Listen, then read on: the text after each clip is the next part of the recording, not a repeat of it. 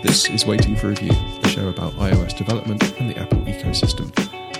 From the UK, I'm Dave Knott, and joining me from New Zealand is Dave Wood. oh, God. I just clicked on Safari, and it's the um, order confirmation for the laptop. Hallowed be its name. What's interesting is it says delivers 6th of December to 10th of December, which seems like ages away. But then on the email that came through, it said dispatches in three to five days. right. When they say dispatch, I mean, I guess that means it leaves China. I guess So, so. it's still got a Yeah. fair way to go before it gets anywhere near here. But I seem to recall when I bought the iMac, it was one of those things where it's like, oh yeah, because the iMac 5K had only just come out, so it was like the new thing in the same way the 16 inches. Yep. And yeah, I seem to recall it as like a two week lead time, and I ordered it, being a bit like, "Uh, whatever. And then out of nowhere, I got like, it's on its way, and it it didn't take that long. Once it left China, it really didn't take long at all. I think it went from China to Russia, from Russia to, I think it went to Kazakhstan at one point Yep. because I was like tracking it on the uh, thing. I think within inside like two days, it was here. Once it actually left China. Yeah. Yeah. It it doesn't seem to take too long once it's actually on its way.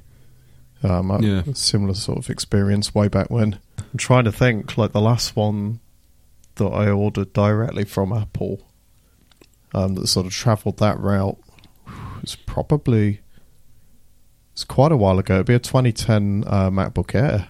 Yeah, because when I, when I bought my um, 2013 um, 13 inch MacBook Pro, that was straight from the Apple Store. That was a moment of right. I need to sort this um, for a variety of reasons. The, um, the the MacBook Air just did not last me that long as I started to use Xcode. Mm. yeah, it Um, wouldn't do, I suppose, would it? No, and the SSD was fairly small as well, and, and blah blah blah. All all of the usual sort of complaints, you know. um, yeah, and that that was a uh, right. Let's go to the uh, to the Apple Store. Um, but obviously, when you have a custom config on a machine, like I believe you do, that ordering directly from the store can't really uh, can't really happen. Yeah. Yeah, I mean, it, it did say I could collect it from my local store, but it would be on the day that it, they'd post it to me anyway. Yeah. So I was so hopeful that I could um, click on the store, you know, spec it up to what I want, and then it says available at your local store. Collect your pickup available tomorrow. Yeah, I could just quickly run down and get it. I did wonder whether they would maybe keep some of the more common sort of configs, or rather common build to order configs. Um, but no, they've just got the standard twenty three ninety nine, twenty seven ninety nine. yeah. That's it. And I probably would have been okay with either of them, to be honest with you. Um, it's funny, I sit here now with sort of like a 10% sort of like 10% of my stomach feels a bit sick about what I've just done. Oh no. Um, but I, f- I figure I've been waiting long enough, so the hell with it. I'm going to have the laptop, and that's. It's funny because I I took some sweat. Like Heather was almost persuading me to do it at one point. I was like, oh, you know, I don't know if I need to do this, and yeah. um, I don't know. I guess just the sort of the reality of the situation sort of hit me. just it being being that that sheer volume of cash all in one go. Yeah, I mean, it, it's just such a lot of bloody money. Yeah. And I'm there looking at the checkout page like that is a big number, and then when I click buy, that's all of my money gone. Yeah, like all the money that I saved. Um, if I think about it certain ways, I feel bad. Like when I think about like the checkout page, I feel bad, and I think about the fact that really this MacBook isn't particularly linked to my income at all at the moment. So I feel kind of bad in that it's an indulgence, really. If I, if I'm totally honest, and but then if I spin it the other way, it's like, well, you did sell your iMac, and you did sell your SLR camera, and you did sell your stupid steering wheel for the PS4, and you did sell a few other bits and bobs. So when you add all that up, the money I had to put towards it was about a thousand pounds. yeah, So when I think of it in those terms, I'm like, oh, well, I spent a thousand pounds on an iPhone and I didn't feel this bad, so maybe I shouldn't be feeling this bad. I mean, just just just just the overall obscenity of the situation isn't lost on me, though. If that makes sense. yeah, yeah. It does, and and I think it's you know it's probably a good thing to kind of have a bit of that sort of feeling, you know, a bit of perspective. Uh, sometimes I sort of see people flexing what they've just bought and everything else on on Twitter, and I kind of sort of think, oh, you know, do you really have zero perspective of how much money that actually is and what what that sort of would mean? Um, Mm. Because I think sometimes, yeah, people, especially if they're on a good tech income or whatever, they kind of lose that perspective. Um, yeah, and so I think it's worth it's it's worth still having some of that perspective to sort of understand the value of, of your money. But at the same time, this is a tool, you know, and it's a tool that you will be using and that you will be getting good use out of. And given how long your last one lasted you as well, uh, uh, I'm so gutted it didn't make it to 10 years. yeah, Yeah, we're so close now. It feels like, come on, just like, what, four months, five months away. We could have made it to the 10 year mark, but it wasn't to be. I guess I'll still keep it around. I was going to say it's probably not going to disappear completely out of um, out of your reach.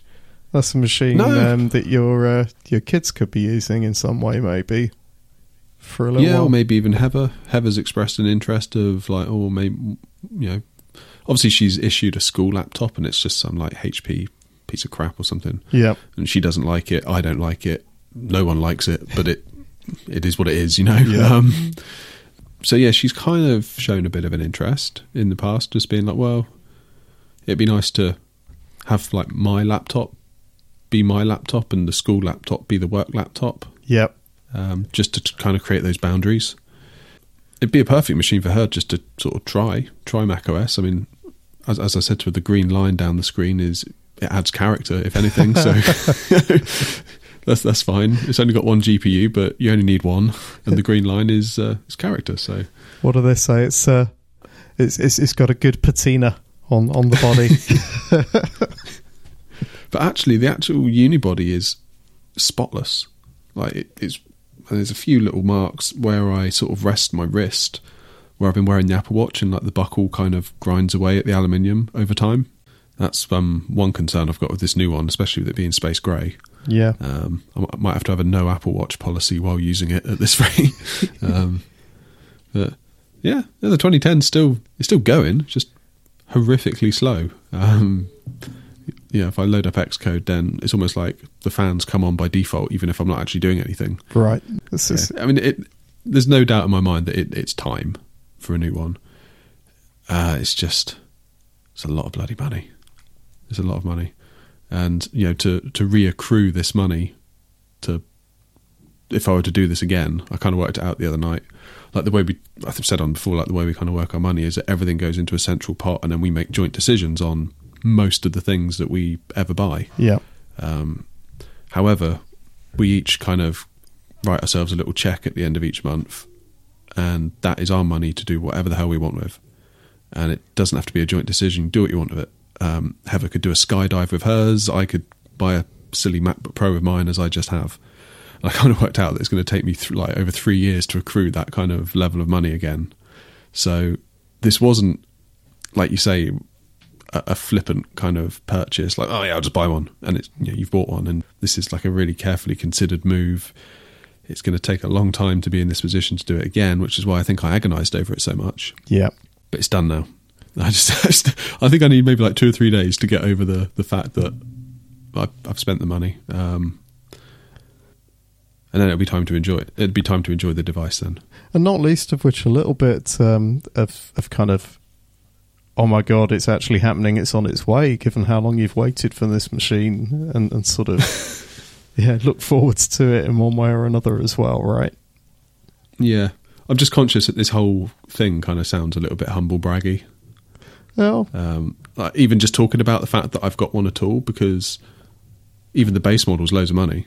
yeah So just the sheer mentioning of oh I've got one, it's kind of like oh damn you spent a lot on your laptop. Ah but, but And yeah, if if you're in a position to just drop that kind of money on a laptop, good luck to you. You know that's that's fine. But for me, I this is like a lot of in, I had to do a lot of things intentionally to line up this money to make this happen. Yeah. So yes, hence the the shock I think of it all, seeing all that money disappear. I'll let you know when it's on its way, and then I can. That's when I think I'm gonna. My mood will perk once it's like, oh, it's on its way. Like all the money thing, that all that horrible money stuff, that's all taken care of now. yeah I don't need to sort of dirty our hands with this money business. And now we're just getting a toy that's being posted to me. So So, yeah, I'm, I am looking forward to it. important question: What did you actually go for in that config? I went for the i9 spec, like the the, the pre-configured i9 thing. So that's got. I'm sure everyone knows it's listening, but I'll just say it anyway. It's got the i9. It's got 16 gig of RAM. It's got one terabyte SSD, and it's got the 5500 M graphics thing with four gig of RAM, Yep, video RAM. And I took I took it to 32 gig right. for the for the RAM. so that was your customization. Yeah, I still don't know whether that was the right the right call. Because Ah. I mean, Apple's RAM prices are eye-wateringly expensive, They are. Uh, they are indeed. yeah. Um, but they're soldered to the board. So what can you do? It's you got to make a choice. you do. You do indeed. And, and given that you've ran your previous 2010 model for nine years, 32 gig of RAM on this one's probably a good call. I mean, I, I don't think, I don't know, but but maybe you won't run this next one as your main machine for quite so long, because obviously you had your iMac on the way previously, right? So so that that became your main machine, um, and the, the the 2010 MacBook Pro has kind of just just been there for a little while. Um, That's true. Although I would say, even while I had the iMac for the last year, I was on the MacBook a lot more anyway. Just basically from 2016, once Charlie was born, it was pretty hard to get away up onto the iMac.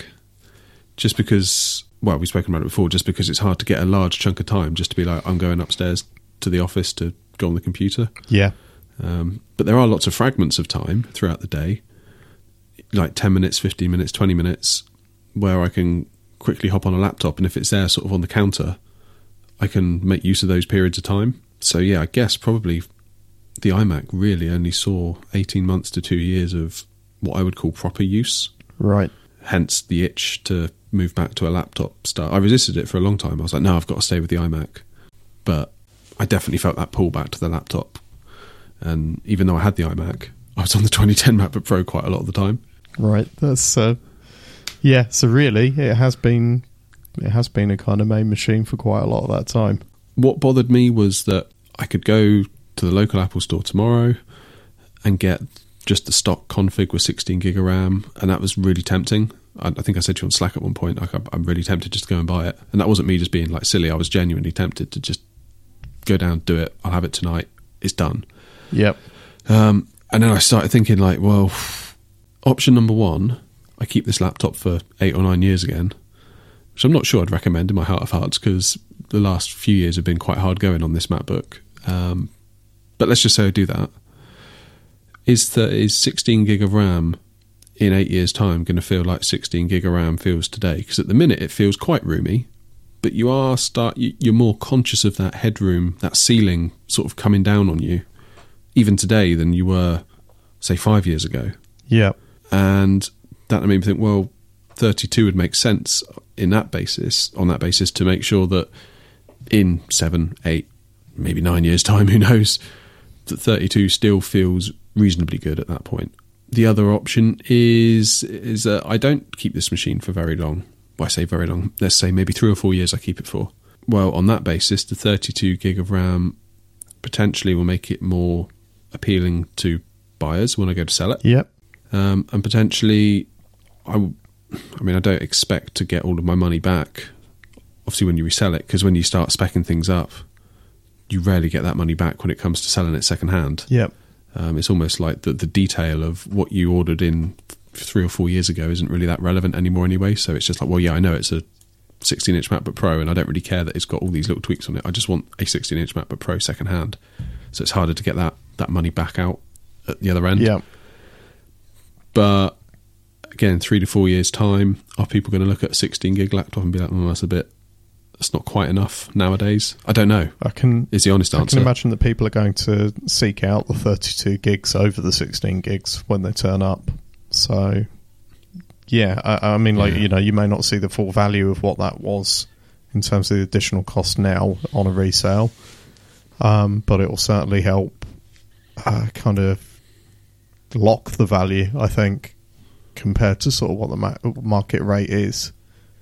If you sort of see what I mean, Yeah. it, it's it's kind of a uh, you know when you head into a situation of it kind of being I want around about this price, but or nearest offer sort of thing.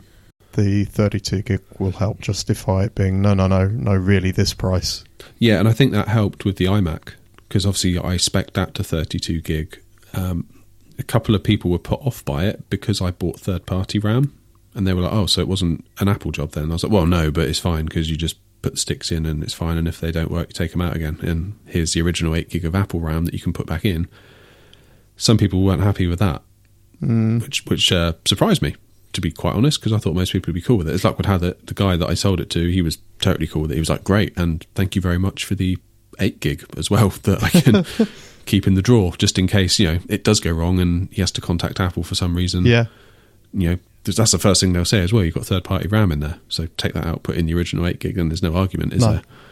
there? Um, but yeah, I, I, I sort of had a chat to him, got him talking, and he was saying, yeah, like 32 is a big reason why I looked at this. So hopefully that, that same thing could apply. If if I, I don't know how long I'm going to keep this for. I was thinking about it on on the drive home earlier, actually, that if I can get a certain price for it at three years, then it wouldn't be uh, like a crazy amount of money to sort of stay on the on sort sort of keep on the train, as it Yeah. were. Sort of, you know, three years, chop it out for a new one. Then it's sort of less of an ordeal than it is leaving it nine years because then you've basically got to front all of the money yourself. Because at that point, I mean, what what is this 2010 MacBook Pro worth now? Like nothing. Even if it was working, yeah, it's got to be worth basically nothing. Um, and that was what like ten years ago. I think that was like two thousand pounds. It was nearly it was nearly two thousand pounds. yeah, Um, again, I kind of threaded the needle on that one. I was a student at the time, and there was this back to school promo that I got a free iPod Touch that I subsequently sold. Um, you know, so obviously I didn't pay that for it, but yeah, now it's basically gone from two thousand to essentially zero, even if it is in a working case. So yeah, I don't know. I don't know what I'm going to do, and it, it might be a different landscape in three to four years. We could be looking at ARM MacBook Pros for all we know yeah, possibly. so maybe I wouldn't want to stay on this thing forever. Um, feel like maybe I should, given how much money I've put into it. But if I can get a good percentage of that back in three years' time, or a fair percentage of it back, rather, I don't expect to get anywhere near all of it back. But uh, yeah, then it, it might make sense to just sort of keep rolling, um, and like you know to keep rolling with an updated machine, sort of stay on that train. Yeah, I, I could see that. I, I mean, like I've I've got my my Mac Mini, and it's a great machine. It's it's doing me. Um, it's been absolutely the right purchase for me to make at this point, uh, because I, I do have a room that I can go and work in, and it's just it's permanently set up, and that's great. Uh, but I can feel every so often I feel the tug for having the um, the mobility again, and there may be a point where that becomes more practical and more necessary than than it is right now. You know, we might move house. There might be some other combination of how we're set up or or whatever. I guess I've I've mentally kind of earmarked that I'll probably be. I, I think I'll be off this machine and probably onto a 13 inch MacBook Pro in I reckon about another 18 months time or so. And then there's kind of a future for this Mac Mini where it becomes a either a machine for my kids to use in some fashion or a build server or you know some combination of all those things. Um so kind of becomes like a closet computer at that point. Maybe. yeah, to some degree, to some degree. So it's always got a, a, a you know a use and a life, and I think having the Mac Mini has probably you know given me a machine that sort of lends itself more to that sort of like yeah, stick it in a cupboard sort of use later on for some some extra computing for something. Um, yeah, yeah, but uh, yeah, right now it's doing me well. Yeah. Mac Minis can go on and on. I think, can't they? Really, because they've got such a even when they're not very fast for what we would consider daily use, like Xcode and this and that. There's there's always use for them as like a almost like a bit of a NAS thing. So you could hook up a load of hard drives Yep. to it and share them. You Plex servers, build servers, all sorts. Um, so I think yeah, the Mac Mini, especially the new ones, because they're really quite quite good yeah, now. it's Um, it's compiling my code really well. Um, Yeah, I bet. Yeah, they, they've got a really good good life on them. I think. I mean, I, I was even considering uh, looking at a even like a 2012 one. I thought maybe I could just get and stick in the cupboard and have that as like the closet thing because a few things I've been doing to the Raspberry Pi that maybe we'll get onto. Um, the Raspberry Pi is I sort of feel like I've found its limits fairly quickly, yep. and given the direction of sort of what I'm up to now is more leaning towards Mac tooling and things like that. I kind of thought maybe I could pick up a 2012 Mac Mini and sort of stuff that in the cupboard, hook it up to my gigabit switch, and uh, sort of good to go. Yeah. You know? And they've got to be dirt cheap these days. Yeah, I'd imagine so. But it, no doubt it would do everything I need it to do. I don't know what they go for, like what, a couple of hundred? Really, no idea. Um, they were holding their value really, really well. Um, I guess up until the 2018s came out. Yeah, um, because that was a, a good, good break in between the two. Um, and I think what what happened with the Mac Mini is that the um, the 2012 you could update the RAM, uh, and then the 2014 we were into uh, RAM being soldered down, um, which is why the 2012 Yeah. was holding its price better than the 2014 models. And then obviously the the 2018 Mac Mini they returned back to a situation where you could put your own RAM in, which I, I think in some ways that feels like that was actually a um, a bit of a beginning in terms of this sort of current phase of Macs. Like uh, somebody was describing, I think it was over on Core Intuition or on their podcast that um, Apple was sort of returning to a form where um, they they were giving developers uh, more more of what they wanted again with these m- new machines. Uh, it may even have been under the radar. I'm not not sure now. I listened to a bunch of podcasts all in one go yesterday, and they've all blurred into one. Yeah, I, I was doing uh, do some extended yard work, sorting our place out, and um, when I do that, I tend to just bung the headphones in. Um, but uh, yeah, and, and um, anyway, the the gist of of what I'm remembering was that this current era, sort of from with the with the Mac Pro, with the new Mac Pros that are sort of on their way, with this um, the 16 inch Mac, MacBook Pro, Apple has kind of they've listened, they've listened to developers, they've listened to to the the market um, a lot more than they were doing. You know, the the, the 2013 uh, Mac Pro was a departure from uh, the usefulness of the previous line of machines, and they were going over um, like uh, what was it? They were going over the the form over the function of the machine, Yeah. and then the um, the touch bar era um, with with the butterfly keyboards. Uh, that that kind of marks the um, again the departure of, of um, function to form. Uh, and I would say, like with the uh, with the Mac Mini, the same sort of thing happened when they went for soldering down the RAM inside of the Mini as well back in 2014. That that was quite uh, that wasn't anything that a user would appreciate really, and there was no um, change to the design or anything like that that sort of gave anybody anything back. That was actually a sign of Apple just sort of being, uh, yeah, quite greedy in a lot of ways. Uh, we, we'll, we'll lock down these machines just because we can. Um, so yeah, I kind of feel like the 2018 Mac Mini marks that sort of return to Apple, sort of kind of going, hey, you know, we're going to give you machines that do the things that you want them to do now. I think you're right. Yeah. It's almost like it was the start of a return to form. Yeah, Because when you look at it, again, I think I heard something, someone the other day, I forget who it was, I think it was a YouTuber. Um, just kind of that Apple have just been doing obvious stuff this year. Um, not necessarily like, you know, crazy innovation, but just like really obvious stuff. Um, and you could argue in some cases that they shouldn't have to do the obvious stuff because they shouldn't have got themselves in the mess that required them to do the obvious stuff to pull it back. But if, you know, irrespective of that, they've just had a year of doing obvious stuff, like you say, start with the Mac Mini. Now we've got these uh, the Mac Pro, the MacBook Pro.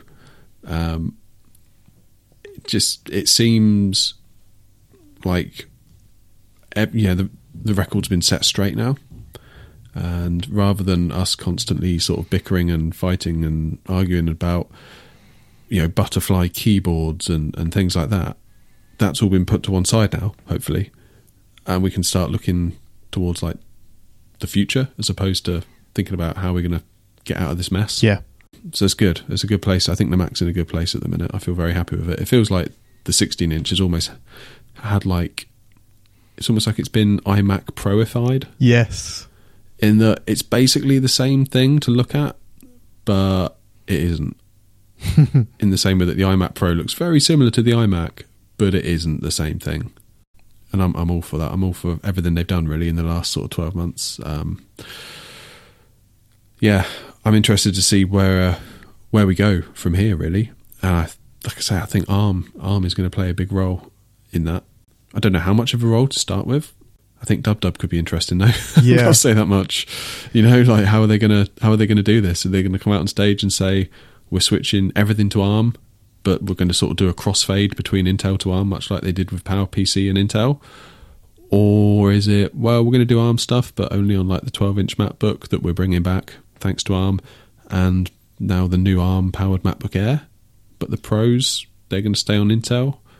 So now we're going to have to sort of have everything compiled for Intel and ARM. Maybe. I I don't know. I, I, I don't know. Um, That's um, I, I still feel like the way things have ended up that that they could kind of say that something along the lines of provided that you are um, compiling your app with bitcode and distributing through the Mac App Store, developers don't need to worry. That's the feeling I've got that, that they could essentially handle that that side of stuff um, just just through sort of the means of, of the tools um, and it, in terms of there then being a um, uh, an ARM compatible version that is then distributed out. Um, I might be wrong. I might be missing something with the technology there, um, but that's that's the sort of feeling I've got for it. I, I kind of feel like if they're going to do this switch, there's going to be this route that just means you know developers don't have to worry. Which, funnily enough, if they do, would coincide with it being the route that most benefits Apple. Right, so yeah, um, a Mac App Store that is is full of of good apps, um, and is the the only place that people really lean on to get their apps. So I wonder if we'll see like an, an ARM-based Mac that's almost like Windows 10 in S mode. You familiar with Windows 10 in S mode? I'm I'm not, but I'm I'm getting an impression that, that this is a an App Store only device. Is that right? Basically, yeah. Um, so if you just try and like double click some installer that you downloaded from the web, even if it's like a, yeah, you've gone to McAfee and downloaded a McAfee antivirus installer, double click it, it's like, nope, sorry, only stuff from the store. You can disable it, but I wonder if we're going to see that kind of thing, like these consumer Macs, maybe like a 12 inch MacBook Air and a 13 inch MacBook Air that run on ARM processors, can only run apps from the Mac App Store. Yeah, And I wonder how many people that would be a problem for. Not a lot. Um, I think after a point, and, and and actually, um, Catalyst, yeah, formerly Marzipan, kind of ties into this as well in a sense of if you think about what that what's happened with that um, in the last sort of six months or so, this now means that developers from the iOS side of the world uh, can participate on macOS. You, you can bring your UI kit or Swift UI based app uh, over to macOS, and so by the time that we're looking at this sort of situation with with prospective future machines, if this is a situation, there's going to be at least a year or so of, of that sort of being in practice. And so again, it means that as as developers, a couple of things have happened. One, for a start, we've um, we've gained that as a platform and as a technology and as a route. That means that the door is opened up for iOS developers. That's great. That potentially means that there's more developers participating in the Mac App Store because there's a point where if you're an iOS developer, you're probably going to lean more towards distributing via the Mac App Store if, if you've Oh, yeah, that, that Catalyst route. Hundred percent, I would. There's no way I'm doing my own distribution now. Yeah. Like, It, Yeah. So so exactly, and I think that will play out for for a lot of these apps. Um, certainly, the ones that are, are coming from developers that have only ever been on the iOS side of the fence. So again, you've got a year of that sort of building up. Other things have happened as well with Catalina. We lost the support for 32-bit apps, and um, I was trying to download a piece of software to do a very specific task yesterday, and what happened for me then was that a bunch of the, the installs that I, I went through just wouldn't run. You know, Catalina's like, nah, needs to be updated because it's 32 bit, it's not 64 bit. Right. So, eh, you know, eh, like combine the sort of progressions over this last year. Departing with 32 bit is probably part of that story. Catalyst, all these other bits. Um, the sort of scene is being set, I guess, for for this um, for a transition to not be as painful as it was way back when with PowerPC to Intel. You know, the distribution model is different. There was no app store at that point. There was no way of, of Apple kind of taking a, a, a, a strong control um, as as they can do today. Um, yeah, that's I, I guess that's kind of kind of what I think is is that we could see an announcement for ARM that would be, and if you're doing it this way, developers don't need to worry. It just works. Yeah, and also, it's kind of another way to separate the MacBook Pro line from the like the MacBook Air, and presumably there'll be a 12 inch that comes back. Yeah, maybe, Um, maybe. I, I kind of hope they don't with the 12 inch. To be honest, I kind of kind of hope it stays MacBook Air and they just keep the naming and the lineup to make sense. But Yeah, so do I. Just like a 12 inch MacBook Air. yeah, yeah, Um, yeah, because then yeah, you can kind of imagine the sales pitch. It's like, oh, you can run apps from the Mac App Store, and then someone goes, oh yeah, but I need to run X, Y, and Z. It's like, great, here's the MacBook Pro, more money, um, you know. yeah, yeah. Um, and the people who are going to care the most about that are likely to be developers. They are likely to be power users. They are likely to be exactly the right type of user for the MacBook Pro, as far as Apple's concerned. Yeah, it's going to be interesting to see how it plays out. It really is. Um, I imagine Dub Dub will be where it starts this year, if I had to guess. Yeah, yeah, I'd have said so.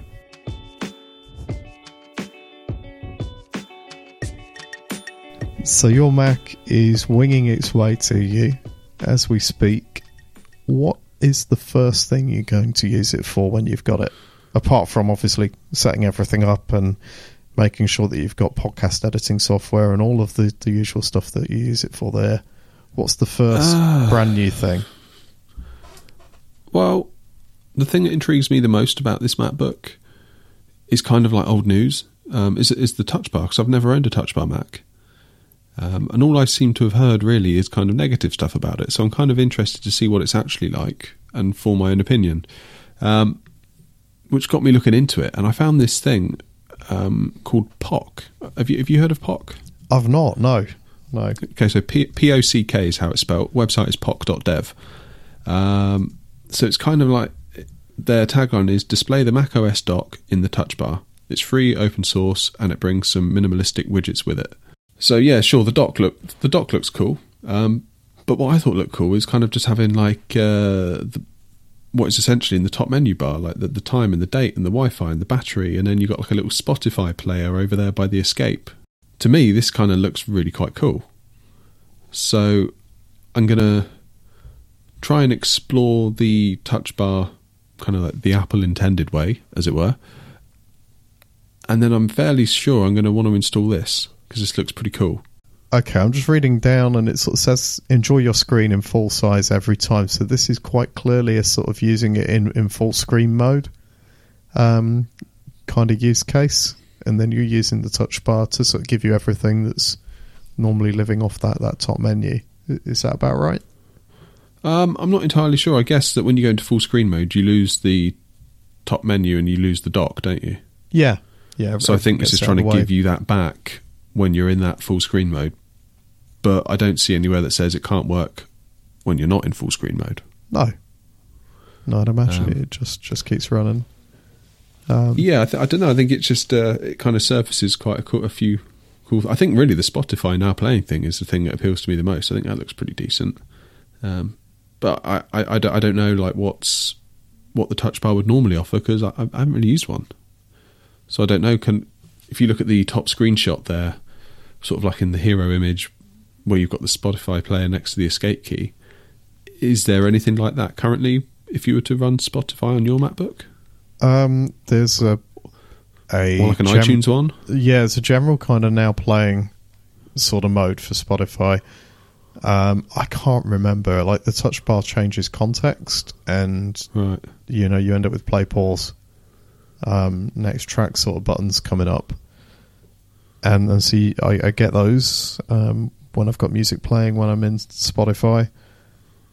It's probably fair to say I ignore the touch bar a lot, apart from when I need volume controls or um, the brightness control. As I'd You see, coming back to working on a MacBook um, from the iMac, especially this year, obviously having lost the iMac completely, I've been using full screen a lot, and I always used to use full screen mode a lot. And I know some people really don't like it, but it really works for me. I kind of just my mental model of how my stuff is laid out. It kind of really works for me in full screen mode, and especially with the gestures on the touchpad. Um, so I'll generally have like a browser in full screen mode. This is like when I was doing like web development, I would have my text editor in full screen mode. I'd have a browser in full screen mode. Um, I'd have my emails in full screen mode and maybe something else in full screen mode. But I'd have them arranged such that if I was in the browser, it was just a quick pan left to get back to your text editor and then Yeah. pan right to get back. And I loved that workflow. I was so fast. I felt so productive. I was like bouncing all over the place. Take me out of full screen mode, you know, to a point where you've got all these kind of like layered windows. You know, you sort of got a part of your text editor exposed in the corner where your browser quite hasn't overlapped it all. I was just a mess in that mode, and I still continue just to not really get on well in that mode. So I think Pock appeals to me quite strongly, potentially because I'm going to be going back to full screen mode quite a lot with Yep. the 16 inch as well. I imagine I found full screen mode with the iMac felt weird, just because the iMac was so big. To have something in full screen mode felt clumsy. Yeah, So Yeah, I does. kind of did do the whole like layering of windows, leaving like a corner poking out from somewhere, so I could always get to it in a hurry, kind of thing, you know.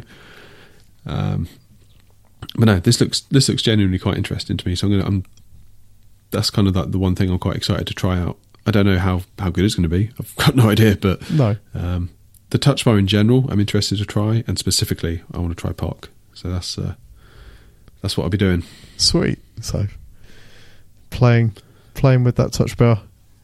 Yeah, I kind of want to. I really want to like it because I feel like all I've heard about it is a lot of negative stuff, and I've heard a few voices that actually I generally quieter voices than the other voices saying that they don't like it. But I really do quite respect those quieter voices for what they say, um, and they've said it's really good and I like it for these reasons. But then they kind of get drowned out by the louder voices saying they don't like it so I'm not sure what I'm go- what I'm going to expect really. Like what what am I going to find with this touch bar? Am I going to like it? I, I don't know, but I'm kind of fascinated really to find out. Okay, we'll call that a wrap. If you've enjoyed today's show, it'd be great if you could leave us a review on iTunes or if you could leave us a recommendation in Overcast by hitting that star button. That will help us reach even more like minded people. Um, also, we have our Slack channel. We'd love to invite you to join. Our hope is it can be a really great place for fellow developers to come and hang out. If you'd like to join, uh, just leave us a message on Twitter at WFR Podcast and we'll get you signed up. So, Dave, before we run off, where can people find you? You can find me on Twitter at DWRoboheadz, that's Robohead spelled with a Z, and you can find my apps at roboheadz.com. Again, that's Robohead spelled with a Z. How about you, Dave? You can follow me online at davenot.co.uk or on Twitter, I'm at underscore davenot.